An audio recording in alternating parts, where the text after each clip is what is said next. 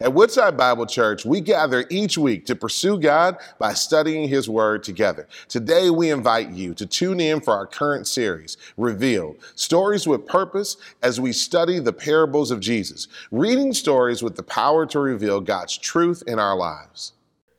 Uh, over the last uh, few months uh, around our office, there has been uh, lots of talk about uh, weddings. And part of the reason there's been a lot of talk about weddings is uh, Miss Adriana, who helps and works in our kids' area, is getting married this summer. And so our staff is super excited. Yay, yeah, we can cheer for her.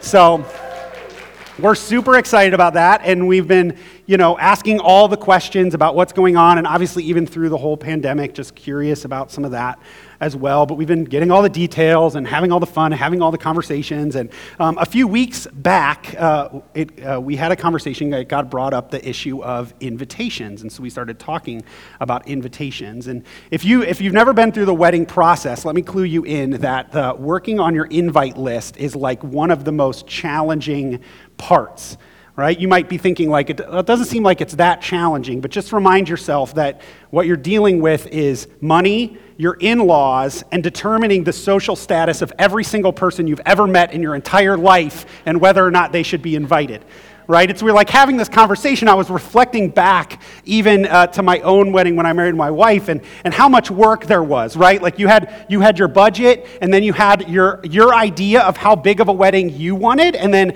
how big of a wedding your spouse wanted, which weren't always the same. So then you got to work through that. And then you've got a list. Your parents have a list. Your in-laws have a list. You're trying to figure out, and then you're like working with concentric circles of friends, right? So it's like, well, if I got to invite this person, person, that means I got to invite these people, and then that means I have to invite Aunt Susie over here, and that means this person has to come, and I'm not sure if I want them to come. And pretty soon you're like this big, and you're like, we can't afford that. Then you're this big, and you're like, we need more than, like, it's like this whole process. I remember spending hours, days, months, like working through who on earth are we inviting to our wedding? And you think, like, well, why, why is there so much work put into wedding invitations?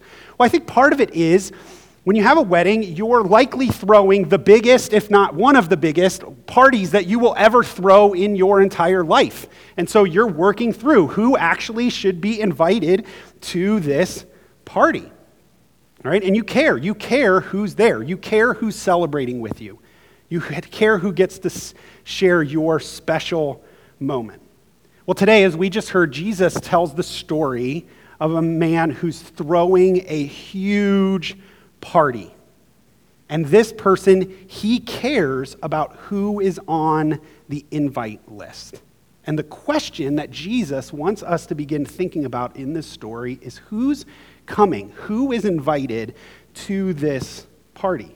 Jesus actually tells this story while he's in the midst of another party. If you actually look at the first verse of Luke 14, you see the context for why Jesus tells this parable. It says in verse 1 One Sabbath, when he went to dine at the house of a ruler of the Pharisees, they were watching him carefully. And so um, Jesus is uh, essentially, in Jesus' day and culture, what would have happened is on the Sabbath day, which would have been a Friday evening, is when it started, everyone would have gone to synagogue together, and then they would have had dinner afterwards. Very similar today to our kind of context where people often will go to church and then go to lunch afterwards.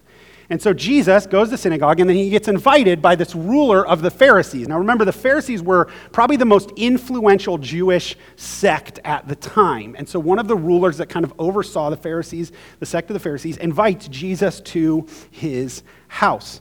But this invitation is a little bit, it's not like a cordial invitation. Like he, he kind of has some ulterior motives. They, they kind of, Jesus has kind of popped up on their radar and they kind of want to bring him over for lunch to like really figure out, like, what is this guy really about? And Jesus kind of begins to engage and challenge them. And in the first half of 14, he shares one parable, um, but in then uh, with, uh, that's kind of related to the guests that are there. But in the second half of 14, of chapter 14, Jesus now begins to look at his host, and he begins to challenge him. Kind of the precursor to the story, even that we just heard, is Jesus actually begins with a challenge. Look at verse, uh, chapter 14, verse 12. It says this. He said also to the man who had invited him, When you give a dinner or a banquet, do not invite your friends or your brothers or your relatives or rich neighbors, lest they also invite you in return and you be repaid. But when you give a feast, invite the poor, the crippled, the lame, the blind, and you will be blessed, because they cannot repay you, for you will be repaid at the resurrection of the just. So Jesus is sitting at this dinner with this ruler, this kind of, you know, guy of importance, and he looks at him and he begins to challenge him. And the challenge that he begins to ask him is he says, "Hey, you need to check your invite list. You need to really think about who you're inviting to these parties." Now, this seems kind of out of the blue in some ways, but what Jesus is actually doing is he's challenging the culture of these religious leaders. You see, it was very common in Jesus' day for these rulers, these leaders, these people of influence and, and likely of means to throw these parties or these dinners together. And what they would do when they had these dinners is they would invite people of other prestige and power kind of as a way to build their own reputation up. This was kind of the common practice of the day. And so they would have looked around and they would have said, Who's, who's important? Who has some influence? Who has some money? How can I have them over to dinner, right? This isn't unfamiliar to us. People still do this in business today. People still have the practice where it's kind of like, hey, let's get together and share a meal and maybe we can start a relationship because really I have some other reason in mind. And this is kind of what would happen. But Jesus knows this. And so while he's sitting at dinner with these people, he begins to challenge them and say, hey, when it comes to these dinners, who are you inviting and why are you inviting them? He essentially gives them two challenges and then he gives them two reasons. The first kind of instruction he says is don't invite people, right, that are just like you or benefit you. That, that's really why they would have invited people. And Jesus essentially says don't invite them. Don't invite your neighbor. Don't invite your, the wealthy person you know. Don't invite your relative. Why? Because when you do that, you're just doing it for your own benefit. He kind of exposes their heart motive. Like, why do you have the people in your life? Why do you invite them into your life? Do you do it for their benefit, for their blessing, or do you just kind of throw these parties for your own benefit? And so then he gives him his second instruction. He kind of flips on his head and he says, When you do this, you should invite the poor, the crippled, the lame, the blind. Essentially, Jesus uses this phrase to reference kind of the marginalized and outcast of society. The poor, the crippled, the, the lame, these would have been people that these Pharisees would have looked at and said, they're not blessed by God. They shouldn't be a part. They're unclean. Therefore, they shouldn't be able to come have dinner with us. They would have kind of kept them on the margins. And so Jesus is saying, no, no, no, no, no. Your job is actually to invite them in. And the, and the verb he actually uses here is the idea of continuing to invite them, not just once, but that these people should be part of your life and part of the dinners that you throw. At the end in 14, he gives the reason. He says, Because you'll be blessed because they can't repay you. Because you'll know that you're not doing it for your own motivation. You're doing it to actually bless them, but then ultimately, God will reward you. See, I love Jesus here because he's sitting at this table and he's sitting with these powerful people. And in this moment, in only the way Jesus can, he challenges them and he flips the whole power dynamic in their society and community on its head. Because essentially, these Pharisees, by their dinners, by the way went these, about these things, they had created this kind of us and them division within the community. There was the Pharisees, there was their rich relatives and their friends and the people of power, and then there were all the marginalized and outcasts that were kind of left off to the skirts. And they'd created to this us and them kind of approach. And Jesus kind of steps in and he says, Hey guys, you're actually missing a third party in this equation. I know you think you have your group and this other group, but there's actually a third party that's meant to be here, and that's God. And when God steps into the equation, the power dynamics flip. Right? They, they had created kind of this tit for tat I do this for you, you, you do this for me, I scratch your back, you scratch my back, and we kind of maintain our power and influence and wealth among ourselves. There was a really system of reciprocity that exists, existed between these religious rulers at the time. But Jesus says, no, no, no, no, you shouldn't do things in a way that gets things back from other people, you should do it in a way where you don't get anything back because that's actually what God blesses. Jesus points them to a deeper way in which the kingdom works, in which you scratch someone else's back And then when the time comes, God will scratch your back. God will step in and bless you. God will work. Now, it might not be in the media, it might not be in the way you want, it might be in God's ways and God's terms. But in God's kingdom, we don't just huddle with an us and them mentality. We actually seek to reach out and bless everyone. You see, this is the way of the kingdom. That we live in a way in which we bless others, knowing that God will bless us in the resurrection when Jesus ultimately returns. But what Jesus is challenging them is when you approach your life and when you as a community approach how you operate your community, who's on the invite list, right? Who, who's on the inside? Who's allowed at the table? Because these Pharisees had created a system where it was only them and no one else was allowed in. And Jesus is saying, no, in God's kingdom, we don't play by the world's power dynamics and rules. We don't create us in them. We don't pull back from the marginalized. We don't pull back from the outcast. We actually welcome and invite them in. Jesus begins by offering us a challenge. You see, and I think it's a challenge that we need to ask ourselves today even as a church, not only our church, but I think even the church in the West needs to check who is actually on our invite list in the way we operate our communities. Because sadly, too often the church, even in our day, much like ancient Israel, has created a system where we invite people that are like us and people that benefit us into our communities. And that is how we operate. In fact, I would actually say in our modern church era, in modern Western American evangelical, this isn't just like something that we've kind of fallen into. This is actually something that we've prioritized, taught, reinforced, and encouraged churches to be. If you look back and you study church growth over the last several decades, one of the things that you will find in how churches have sought to engage and grow and reach people, you will find that one of the leading causes that was uh, kind of influenced churches for a while was a thing called the homogenous unit principle. And the homogenous unit principle was, a, was an idea that was taught to churches to say, hey, if you want to reach people and you want to grow, what you need to do is you need to figure out one demographic of people and you need to set your church up in a way that there's the least amount of barriers for those people to actually engage Jesus. It sounds kind of good on the front end, but the problem is what it essentially did was create churches where we just gather with people that sound like us that look like us, that tend to be in our same socioeconomic stratus, that tend to be the same race as us. And if you actually look across the landscape of American evangelicalism, what you will find is that churches, by and large, have separated themselves by those divisions.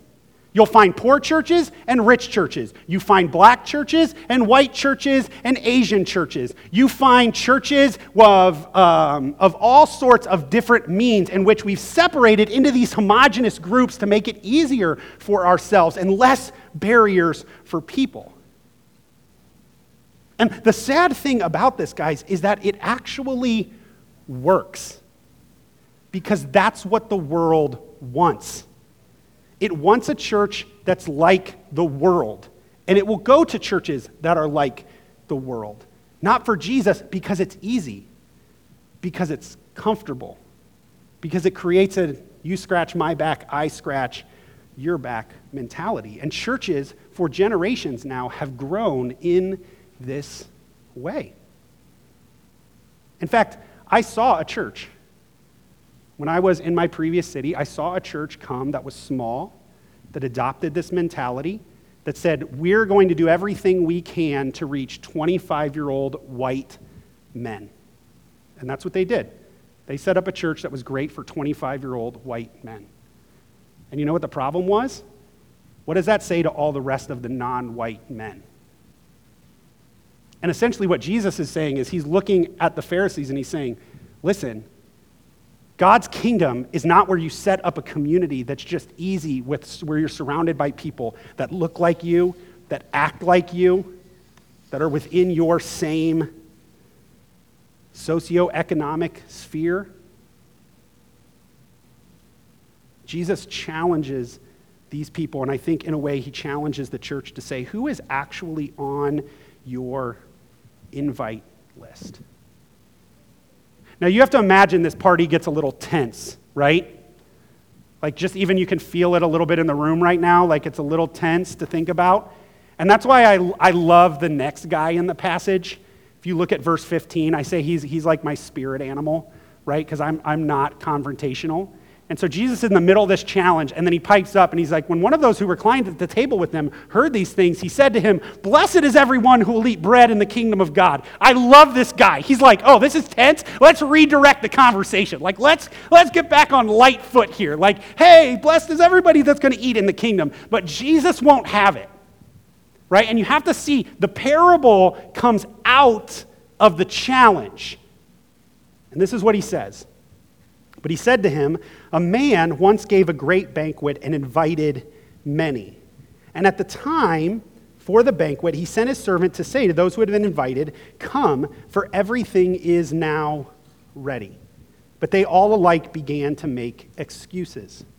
Now, you have to understand about Jesus' culture when it came to parties that uh, as Jesus kind of sets up this story, what would have happened in, is somebody like this, who Jesus in this story is referencing a wealthy man, a man of means, was going to throw a party. What he would have done is he would have sent out essentially like an initial invitation to those that he would invite because you would have had to calculate how much food to cook, what animals to kill, what you were going to do in order to host this party. And so, similar to like how we would do an RSVP, that's kind of what would take place. They would say, Hey, we're going to have this party. You're invited. Are you coming? Yes, yes. We get the numbers. And then they would go and prepare the banquet. And then when it was ready, they would go out and they would ask and say, Hey, the food's ready now, right? They didn't have, there was no refrigerators or microwaves. There was no warmer to keep the food warm. Like when it was ready, you came. And so they would have gone into the village. They lived in close quarters. Hey, it's time, time to eat right? And these are people that are already likely agreed to come to the party. And now, when the servant comes out and he says, Hey, the banquet's actually ready, they all start to make excuses. And in the story, what we see is, is they almost seem to work in unison. It says they all alike began to make excuses. And their excuses are pretty unreasonable, aren't they?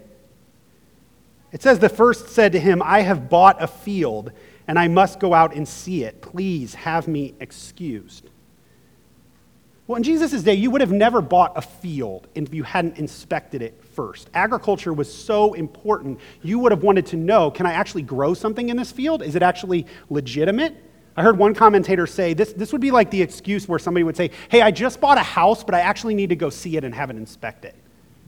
Like you would, no, you wouldn't do that. You do the inspection on the front end and then you pay for the house, right? So, so it's, it's a little backwards what the first guy says, but, but it actually continues. He, he says, Another said, I've bought five yoke of oxen, and I go to examine them. Please have me excused. Again, same weak excuse. If you were going to buy oxen, they were such important animals, you would have tested them in Jesus' culture. You would have made sure they can pull the plow and do the things that were necessary for you to actually get the work done. And yet, this is like, well, sorry, I've got to go check them out. I heard one guy say this week, this, this would be like your wife calling and saying, like, hey, are you coming home for dinner? And you saying, like, no, I just bought a car, but I need to go over to the lot to see it and see what make, model, and if it actually drives. Right? Like, that'd be a fun conversation with your wife. And that's what this guy says. The third guy's even more bold. I love this guy. He says, and another said, I've married a wife, and therefore I cannot come. He doesn't even ask for an excuse. He's just like, I got married. I don't know when he got married. But, like, I, you know, we'll leave the rest of that to the imagination. But then, so the servant came and he reports these things to his master. Now, note how the master responds. I always love Jesus' parable because oftentimes you'll catch in his parable these little threads of grace, these little things about God's character that I love to see. And he says, As the servant came and reported these things to his master, then the master of the house became angry but what does he do in his anger? And he said to his servants, Go out quickly to the streets and lanes of the city and bring in the poor and crippled and blind and lame. And the servant said, Sir, what you have commanded has been done, and still there is room. And the master said to the servant, Go out to the highways and hedges and compel people to come in, that my house may be filled. See, I love the master in this story because the master so easily in this moment, he could have he could have been like, "That's it. Party's off. I'm done. Forget this." These guys are gonna, they're gonna spit in my face. They're gonna dishonor me by rejecting my, my invitation with weak excuses. I'm done. I'm out. But what we see the master do is he turns his lens from those that reject him and he says, Hey, go find others. Go find the people that will step into my party. Go share my invitation with everyone. But not just everyone, he starts with the marginalized and the outcast. See, I think the thing that we need to see in this section is look how Jesus invites everybody in. Jesus invites everybody in in this story. Everyone gets an invitation. Yeah, it starts with the first group, but they reject it. But he doesn't just shut it down. The master then goes and he invites the second group. And even as the second group responds, there's still more room. And so he goes out and he says, Compel, compel those that are on the streets, compel them to come into my house. Who's on Jesus' invite list? Everyone is on Jesus' invite list. But not just everyone, Jesus prioritizes the other. He prioritizes the people that the world ignores and that the world rejects, and he invites them into the kingdom. You see, he's making a point here. On one half, he's challenging these religious leaders and really challenging the nation of Israel as a whole because God had set them up as a community to invite the world into the ways of God, but they had turned inward. They had become obsessed with themselves and not with the invitation to share. They set up an us and them mentality, and Jesus says, No one that lives that way will experience the party that God is throwing. That's why he says at the end, For I tell you, and that you is plural, so he's looking at all of them now, and he says, For I tell you, none of those men who were invited shall taste my banquet. Those that would use the grace and invitation of God to propagate their own worth and value over the lives of others, God has no business for those people in his kingdom. But on the other side, what Jesus is trying to tell them is listen, God is throwing a huge party, and the people that are going to be part of my community, the people that are going to follow me, they're going to be the type of people that share that invitation to God's party with everyone, especially the marginalized and the outcast and the ones that the world ignores. You see, if I was to give you kind of the big idea from this passage, I think it would clearly be that God desires for us to share the open invitation into God's celebration. That God desires for us to share this invitation, to not hoard it to ourselves, to not create churches and communities that just look like us and share it with our friends and the people that we like and feel most comfortable with. But we'd be the sort of community that would share God's invitation with everyone, that we would recognize the incredible party that God is throwing and say, You've got to be a part of this. And we go to the ones that society would ignore because they need it just as much as everyone else. See, Jesus wants us to be those sorts of communities. I was reminded of the power of simple invitations and engaging those that are often overlooked several years ago. I was part of a community of people for a while seeking to follow the way of Jesus. And one of the things we would do each week as a community is we would get together and we would have what we called family dinners, where we would just seek to eat together, to center on Jesus, and to create space to invite other people in to just eat with us and be a community. And pretty soon after uh, we kind of had started and we are doing dinner together, uh, there was a woman uh, that my, my wife knew who started to come to our uh, family dinners. And she came from a really uh, rough background. She had suffered uh, tremendous abuse, had become um, an addict, had lived on the street for quite a while, but she, um, God had been doing some things in her life. She started to come into our community. And, and I remember uh, when we had one of our family dinners, uh, some of the people in our community found out uh, that it was going to be her birthday. And she had never had anyone celebrate her birthday for years at that point or really acknowledge. And so a few people in our community said, We've we got to do something for her. So they got a cake and we kind of got some things and we, we just threw a very simple, very small birthday party with our community one night when we had our family dinner. And I'll never forget because I was sitting in, in our living room in our house and, and, and they brought the cake and we sang happy birthday and we were so excited. And I'll never remember like the look on her face in that moment. Because here was a woman the, the world had ignored, the world had turned its back on, that no one really had any interest. And yet here was a community of people that were willing to show her the dignity, the worth, the value that she is as an image bearer of God. And I remember thinking in that moment, I wrote it in my journal, I still have it. I said, man, this, this is the sort of community I think Jesus would want right? The sort of community that throws birthday parties for addicts. The sort of community that's willing to go outside people that just look like them. The sort of community that doesn't try to just create church where white people feel comfortable, but who are actually willing to cross racial lines so that we can start to be leaders in bringing harmony within our society instead of way too often, if you look at our past, just reinforcing the division that already exists. See, that's the challenge that Jesus is offering. And I think the question he wants to ask us, not just you individually, but even us as a church, is who needs invited to the party? Who, who's Jesus looking at?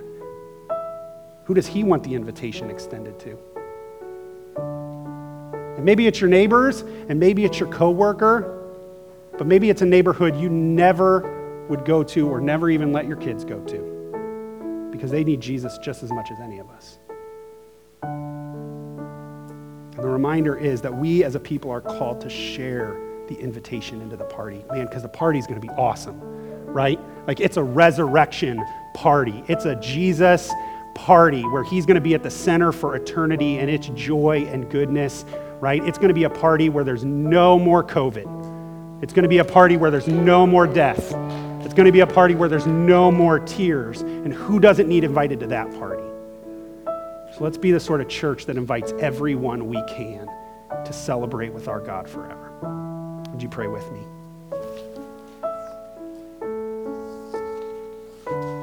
Jesus, I'm thankful this morning that you, out of your grace and kindness, have invited us to the party. God, when I look at this passage, I'm reminded right now in this moment, God, I was and we were the people on the streets. We weren't on the inside, we were on the outside. And you, out of your kindness and your grace, you pursued us and you loved us. And we are so grateful, God, for that. We are so thankful. God, I pray for anyone here right now, anybody watching online later, I just ask, Lord Jesus, first that, that you would let them know that you, they have an invite to the party, that you've come and made a way where they can be restored in relationship with you, where they can be saved from their sins because Christ died and rose again. And all we have to do is trust in Jesus to receive that invitation and enjoy the party you're throwing forever. I pray for those of us that have received that invitation that we would be invitation sharers, that we would go to the streets, that we would go to the marginalized, that we would go to the outcasts, that we would never tire of seeking and pursuing those that are far from God.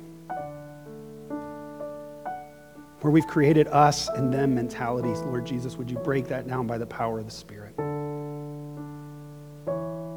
Would you let us even be a church that would lead in reconciling people to people and ultimately people to God? Jesus, we can't wait for your party. Until then, keep us and use us for your purposes, I pray. We love you. It's in your name we pray. Amen. Thank you for joining us as we study God's Word together this week. We would love to hear how God is moving in your heart and to get you connected to the Woodside Bible Church family. Head to woodsidebible.org forward slash connect to introduce yourself today.